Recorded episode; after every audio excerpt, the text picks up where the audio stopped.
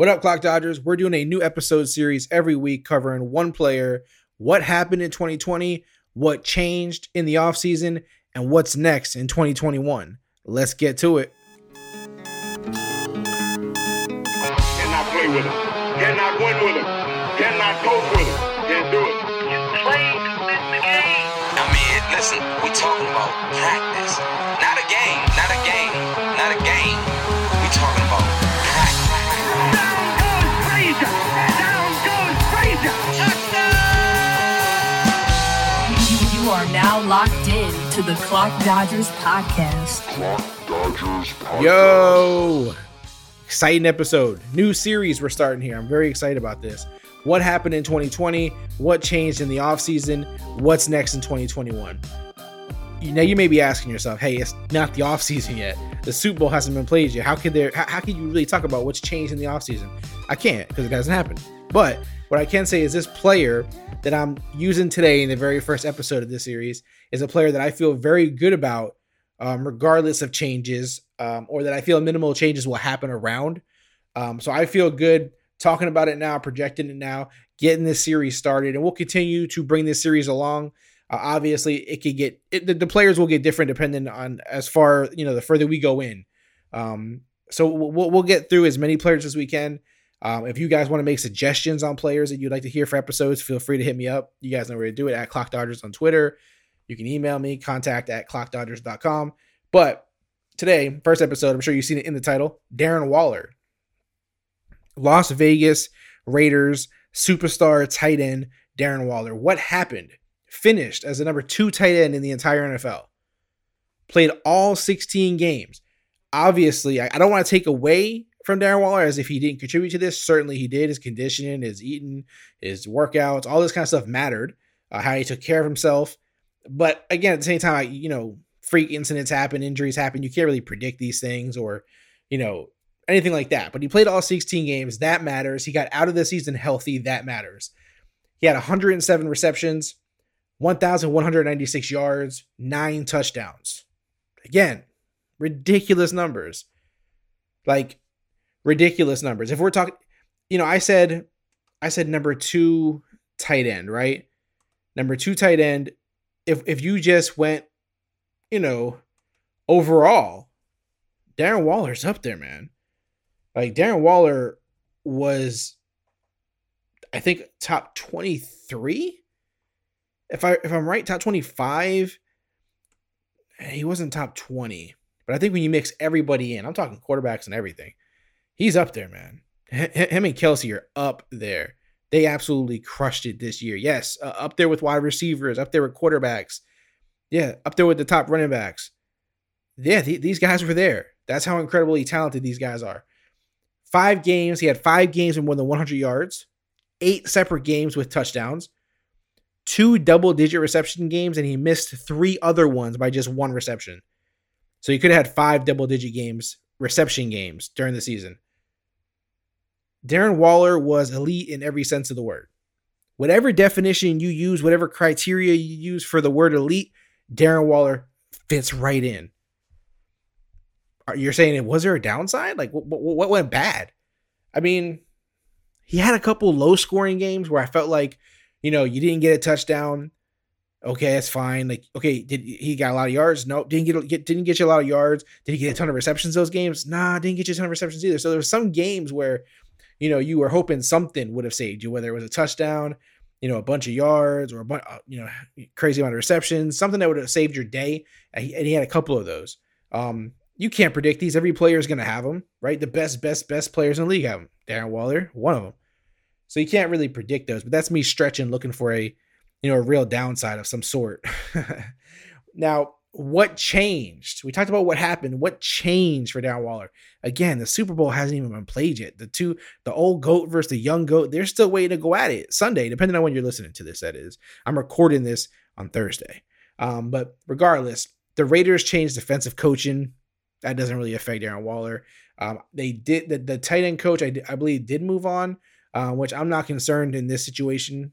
You know, that doesn't really, it's not a big deal to me because as of right now, Carr is still the quarterback. We talked about it a couple episodes ago, I believe. Gruden is still calling plays.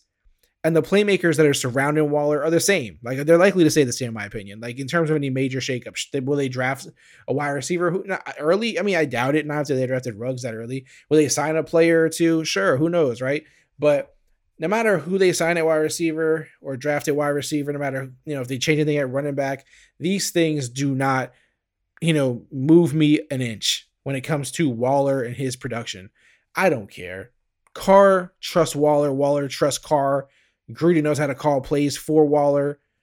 Even Carr could have hit Waller on more plays, in my opinion. Like some, he was over his head a, a, a few times, you know, in different directions. He maybe over trusted him. He thought he could do more.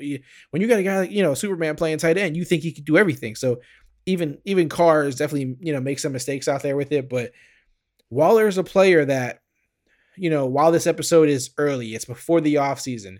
It, it hasn't really begun yet because we still got the Super Bowl to be played you know, yeah, I pull, I, I started the series with Waller because I felt outside of an injury, I'm not really concerned about anything hurting Waller in that type of fashion. Um, the Raiders, you know, they need Waller. They need to feed him a ton of targets if they want to win football games. That's how this works. So there's not one adjustment that the Raiders really need to worry about that I that I'm that I'm worried about that they're going to do. There's not one that I'm concerned about. Um, it's just he has to be a part of this offense in a major way, just like Travis Kelce is. The, the, the, the Chiefs can add whatever running back or wide receiver they want. They're not going to stop, you know, making Kelce a focal point of that offense. He is a monster. It is what it is.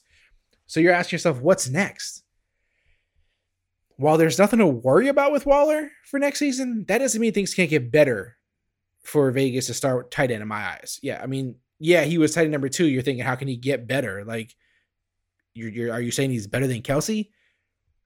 Mm, my Raider bias pokes through a little bit on here. I say that he could outscore Kelce. Um, my, but listen to my logic here. I truly believe that the targets increased a little bit, or at least the quality of the targets. Like I said, you know, Carr could do better with some of these passes that he throws to Waller. And Waller and the Raiders, in my opinion, should only improve on offense, right?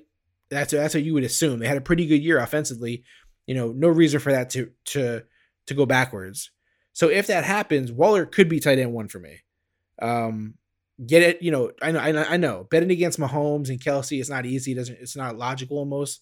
But if KC got a better, if they got better at running back, or they did get, you know, their wide receivers a little more attention, I can see those things happening. Like it's not crazy to me. It's it's it's less crazy to me than the Raiders making anything drastic that would affect Waller, if that makes sense.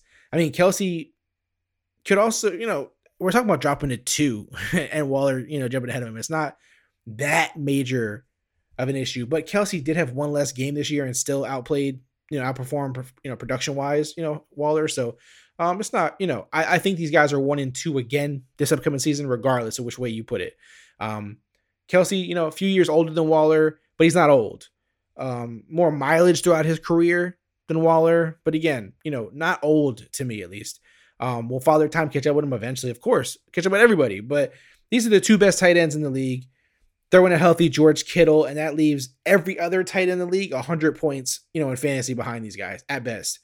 Um, these three are the elite. If George Kittle can get healthy, stay healthy, recover all the way, you know, he's right up here in the mix with these guys. Um, but yeah, uh, these are one, two, and three. No questions about it for me. All health concern, you know, health health issues aside, and everyone else is a pretty far margin away. So again, man, let's just summarize this really quick. Let's wrap this episode up for you guys. This this is fun. What happened? What changed? What's next? Let's just let's just let's just bring it all together now, right? Waller is a beast. I have zero concerns about Waller struggling out there or, or regression of any sort. I know sometimes, you know, guys have really good seasons, but they're probably going to regress. There has to be a, you know, regression here somewhere. He did better than he did two years ago. He just keeps getting better. The offense keeps getting better. They know that they have to make him more and more part of the offense. That's how this is working. He's not old. The offense isn't falling apart. Waller is just going to continue to do better. We, you know, we can pull the tapes on the podcast. We can pull my tweets. I was on a Waller two seasons ago. I screamed it from the top of the podcast and Twitter streets before he exploded onto the scene for the Raiders. So these are the kind of calls I love. The ones where the research pays off in a major way. All the little details, the articles, the the the practice, the seasons, you know, the off season, the training camp, the preseason, all that kind of stuff, the the the film, the data, the the the the the, the, the position opening, the uh, you know the possibilities were there. It was all there. The opportunity was there. Um, so I'm, I'm glad that all that stuff came together for me, and I and I called it out. Um, and these are these are the beautiful calls. You know, it, it paid off in a major way. Other ones are not going to. It just this way. That's the way this game works. But I, I project another insane season for Waller. Last season's totals are better. I don't see regression in the, in the cards. I just don't. Again, bar an injury. I always have to mention that because some smartass is gonna hit me up on Twitter on some dumb shit. They did it to me with Marlon Mack. I said he was gonna lead the team, you know, over Jonathan Taylor, and there was gonna be all this, and then he got hurt game one, and I had to hear it, you know. So Darren Waller, what happened in 2020? What changed in the offseason? What's next in 2021? You got another elite tight end, baby. Another superstar. He's gonna be it again. Don't you concern yourself about it. Guys, I really enjoyed this episode, this new series. I'm excited about it. I'm excited about all the players and the possibilities and the guys we could talk about and the guests we can have on to talk about it. it this is fun.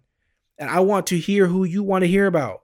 Please tweet at me, email me, hit me up, drop it in the reviews. Just your review, five stars, players' name you want to hear in the series.